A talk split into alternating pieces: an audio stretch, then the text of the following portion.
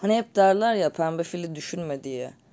Ve siz o anda gerçekten pembe fil düşünmeye başlarsınız. Peki biz bunu istediğimiz bir şeyi beynimize istemiyormuş gibi göndersek ve zihnimizi aslında buna takıntılı bir hale getirmiş olmaz mıyız? İstemiyormuş gibi söyleyerek. Enteresan bir yaklaşım ama tersini düşünmek gerekiyor.